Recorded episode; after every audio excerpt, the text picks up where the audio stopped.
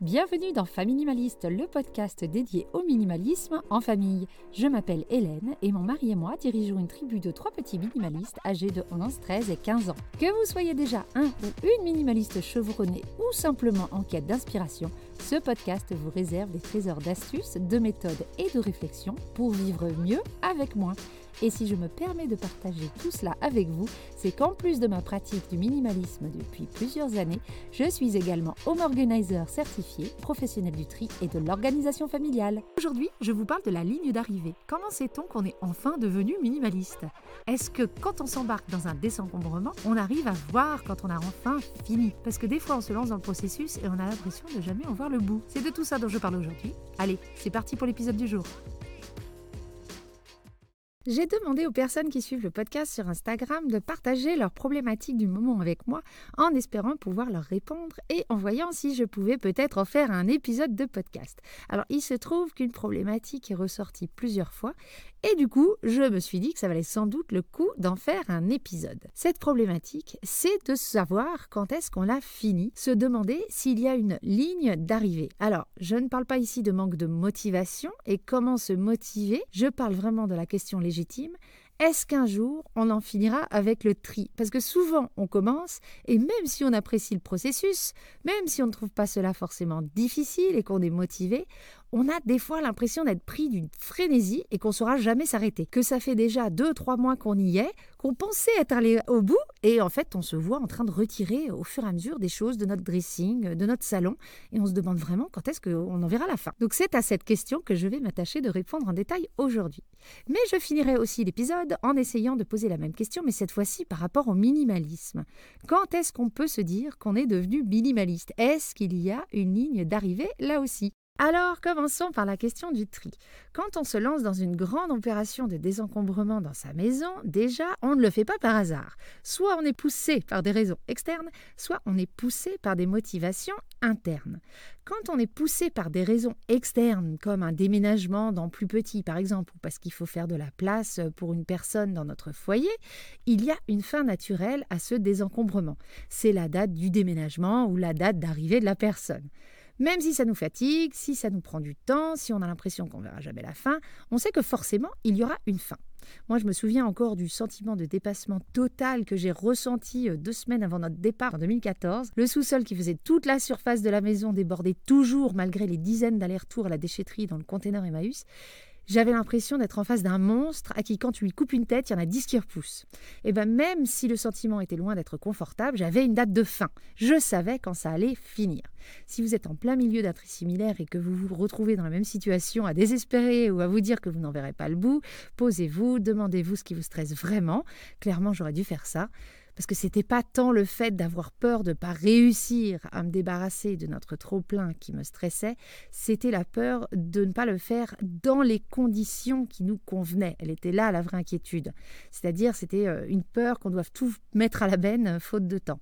C'est ça qui se cachait derrière le euh, on va voir on va jamais en voir le bout. Si vous êtes dans le deuxième cas de figure, celui où les raisons qui vous poussent à faire le désencombrement sont des raisons internes à vous-même, on est face à un autre problème parce que là, il n'y a pas de de fin naturelle en vue, il n'y a pas de date précise. Donc on peut vite avoir l'impression que le tri ne finira jamais. On se lance dans ce genre de processus parce que d'une manière ou d'une autre, on souffre de la situation. Nous, on souffrait euh, du fait qu'on manquait de temps pour jouer avec les enfants en rentrant du travail et du fait que la maison nous demandait autant d'énergie juste pour maintenir l'espace à flot, praticable, propre et si possible reposant.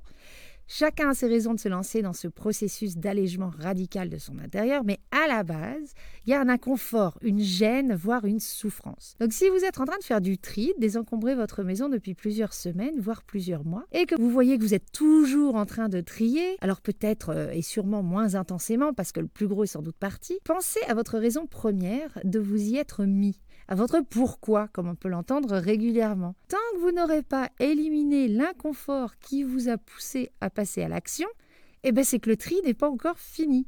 Si ce qui vous a poussé à vous alléger était par exemple le besoin d'avoir moins de stimulation visuelle autour de vous, et que trois mois après avoir commencé, vous enlevez toujours des choses chez vous, ben c'est tout simplement parce que bah, c'est toujours trop. Et le jour où vous ne vous sentirez plus surstimulé, ben ce sera le jour où vous savez que vous avez atteint votre objectif. Si le but c'est de passer moins de temps à vous occuper de la maison, bah, tant que vous estimez que vous y passez encore trop de temps, bah, le travail n'est pas encore fini. Donc la réponse est simple. Quand on voit qu'on continue toujours à enlever des choses de chez nous, si on se demande quand est-ce que ça va finir, eh ben, ce sera quand cet inconfort sera fini. Alors je sais par expérience qu'un gros désencombrement de toute une maison, ça peut prendre deux à trois mois en moyenne. Hein. ça dépend forcément euh, du niveau d'encombrement et du temps qu'on peut y consacrer. Ça, on peut l'estimer de manière à peu près correcte. C'est les tris secondaires, en fait, les finitions qui peuvent vraiment prendre du temps parce que c'est dans cette phase-là qu'on voit si on a vraiment atteint nos objectifs.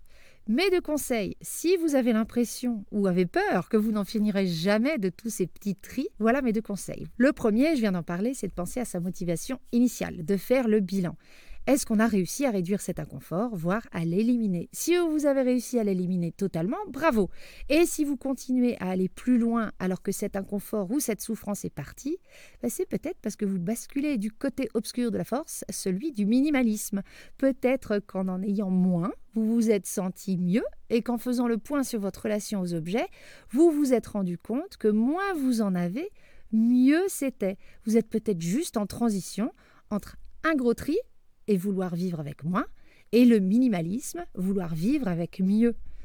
Mon deuxième conseil, c'est de ne pas se focaliser sur la fin et de se dire mais quand est-ce que je vais en avoir fini? Mais sur le processus. Appréciez ce processus. C'est une opportunité que vous vous êtes offerte de faire le point sur vos possessions, sur les raisons qui font que vous êtes attaché à tel ou tel objet ou telle ou telle catégorie d'objets. Savourez ces moments où vous vous questionnez sur ce qui apporte vraiment une valeur à votre vie. Appréciez le fait que vous gardez désormais les choses qui restent dans votre vie en toute connaissance de cause. Vous savez maintenant pourquoi vous ne voulez pas dire au revoir à cet objet-là Vous reconnaissez sa valeur pratique ou esthétique ou autre dans votre vie. Vous savez qu'il vous apporte plus en termes de sentiment de bien-être ou de sécurité qu'il ne vous coûte en temps, en énergie à l'entretenir, à le stocker, à le manipuler, etc. Si ce processus-là prend du temps, et alors, j'ai envie de dire, si ça prend plus de temps que prévu, bah c'est peut-être juste parce que vous avez découvert des trucs sur vous, sur votre manière de fonctionner, que vous ne soupçonniez pas. Donc vous revenez sur les choses que vous avez déjà triées une première fois. Tant pis si ça prend du temps. Tout a une fin, même ce processus. Vous arriverez à la fin quand vous arriverez à la fin. Non, la ligne d'arrivée claire n'existe pas. Et peut-être même que la fin perçue ne sera qu'une pause et que dans quelques années, vous verrez que vous aurez envie d'aller encore plus loin parce que votre situation ou vos aspirations auront changé. Rien n'est fixe dans la vie, tout évolue et chacun a son propre rythme. Donc voilà la réponse à la question principale de cet épisode. Comment savoir si notre tri sera fini? Bah, il sera fini quand on l'aura décidé. Je me permets de faire une aparté. Comme j'ai dit au début, la question ne porte pas sur le fait qu'on ait l'impression qu'on verra jamais la fin et qu'on perd la motivation. Ça, c'est un autre sujet et je vous conseille d'écouter l'épisode 41 sur le sujet ou bien l'épisode 14 qui s'intitule Comment aller jusqu'au bout de son désencombrement, astuces et méthodes pour réussir. Mais revenons à nos moutons. Je voulais finir l'épisode en appliquant la question comment savoir si on en a fini, cette fois-ci pas au tri, mais au minimalisme. Comment on sait si on est devenu minimaliste? Alors c'est pas un club fermé où il y a un test d'entrée où vous allez être adoubé par une personne pratiquante, non, même si j'avoue, j'adore l'idée et je peux venir vous adouber chez vous quand vous voulez, mais ce n'est pas ça. Cela vous ne vous aura pas échappé que je pose la même question à toutes mes invitées. Pour toi, c'est quoi ta définition du minimalisme et est-ce que tu te définis comme tel Cela ne vous aura pas non plus échappé que les réponses sont diverses, que les définitions, même si elles se ressemblent, changent d'une personne à l'autre, même d'une minimaliste à l'autre. J'ai même des personnes qui ne se définissent pas comme telles, et là je pense tout de suite à Émilie que j'ai invitée la semaine dernière, et qui pourtant ont une philosophie et des pratiques qui se rapprochent quand même beaucoup du minimalisme. En fait, c'est très simple à mes yeux. On peut se dire minimaliste quand on considère que les objets qui nous entourent ou qui rentrent dans notre maison font partie de notre essentiel et que nous n'acceptons plus le superflu dans nos placards ou dans nos caddies. Alors, je ne vais pas reprendre la définition d'essentiel. Si vous me suivez depuis longtemps, vous savez de quoi je parle. Essentiel ne veut pas dire utile, c'est beaucoup plus large que cela. J'en ai même fait un épisode. Attention, on peut se dire minimaliste et quand même avoir de manière transitoire des objets superflus dans la maison. Euh, mon essentiel d'aujourd'hui, c'est pas celui d'hier forcément, donc même en étant minimaliste. Et d'ailleurs, parce qu'on est minimaliste, on continue à faire des tris réguliers. Et c'est bien normal, surtout quand on a des enfants. Donc si vous continuez à faire du tri, ça ne veut pas dire pour autant que vous n'êtes pas minimaliste ou que la dernière fois vous n'étiez pas allé jusqu'au bout. Non, on le sait, malgré toutes nos bonnes intentions, les objets continuent à faire apparition chez nous, certes à un rythme plutôt lent quand on est minimaliste, mais ils rentrent quand même. Par contre, ce qui change une fois qu'on adopte ce mode de consommation, c'est que ces tris réguliers sont beaucoup plus rapides. On le fait même en temps réel. Chez nous, par exemple, on a un sac dédié aux dons. On le remplit au fur et à mesure. Dès qu'on a un truc dans les mains qu'on voit qui ne nous sert plus à grand chose ou qu'on n'a plus envie euh, d'avoir chez nous, on le met dans le sac. Et puis quand on est plein, on le vide. Et je dois donner euh, plusieurs sacs par an. Les enfants grandissent, euh, forcément, il y a des choses qui changent dont on n'a plus besoin. Donc quand on parle de tri ou de minimalisme, la ligne d'arrivée est au final peu importante. L'important, c'est le processus.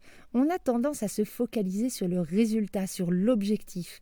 Et même s'il reste très important à mes yeux, il ne l'est pas plus que le chemin qui nous y amène et que toutes les leçons que l'on y apprend. Des fois, on a cru prendre l'autoroute du tri alors qu'en fait, on n'avait pas assez de puissance dans le moteur et on a dû prendre des petites routes. Alors ça prendra le temps que ça prendra, mais du moment que l'on continue à rouler et qu'on ne perd pas de vue notre destination, on continue et on apprécie le paysage. Voilà pour l'épisode du jour, j'espère qu'il vous aura plu et qu'il répondra à votre question. Ne vous désespérez pas si vous continuez à faire du tri malgré votre grand désencombrement, tout est normal. Si vous aimez toujours ce podcast et que vous pouvez le faire, merci d'aller sur votre plateforme d'écoute, de mettre des cœurs, des étoiles et des commentaires, c'est la meilleure manière de me soutenir. Si vous m'écoutez sur Deezer, il paraît que vous ne pouvez pas mettre de cœurs, d'étoiles, ni de commentaires. Donc dans ce cas-là, si vous vous sentez vraiment coupable de ne pas pouvoir le faire, ben envoyez le lien à un ou une amie. Merci encore pour tous les encouragements que je reçois par email ou en message direct sur Instagram. Je vous laisse toutes les coordonnées dans la description. Vous pourrez aussi trouver la fiche méthode de cet épisode dans la description. Je vous dis à la semaine prochaine et en attendant, n'oubliez pas, vivre avec moins, c'est vivre avec mieux. Quand on parle de tri ou de minimalisme, la ligne d'arrivée est au final peu importante. L'important, c'est le processus. On a tendance à se focaliser sur le résultat, sur l'objectif. Et même s'il reste très important à mes yeux, il ne l'est pas plus que le chemin qui nous y amène et que toutes les leçons que l'on y apprend. Des fois, on a cru prendre l'autoroute du tri alors qu'en fait, on n'avait pas assez de puissance dans le moteur et on a dû prendre des petites routes. Alors ça prendra le temps que ça prendra, mais du moment que l'on continue à rouler et qu'on ne perd pas de vue notre destination, on continue et on apprécie le paysage. Voilà pour l'épisode du jour, j'espère qu'il vous aura plu et qu'il répondra à votre question. Ne vous désespérez pas si vous continuez à faire du tri malgré votre grand désencombrement, tout est normal. Si vous aimez toujours ce podcast et que vous pouvez le faire, merci d'aller sur votre plateforme d'écoute, de mettre des cœurs, des étoiles et des commentaires, c'est la meilleure manière de me soutenir.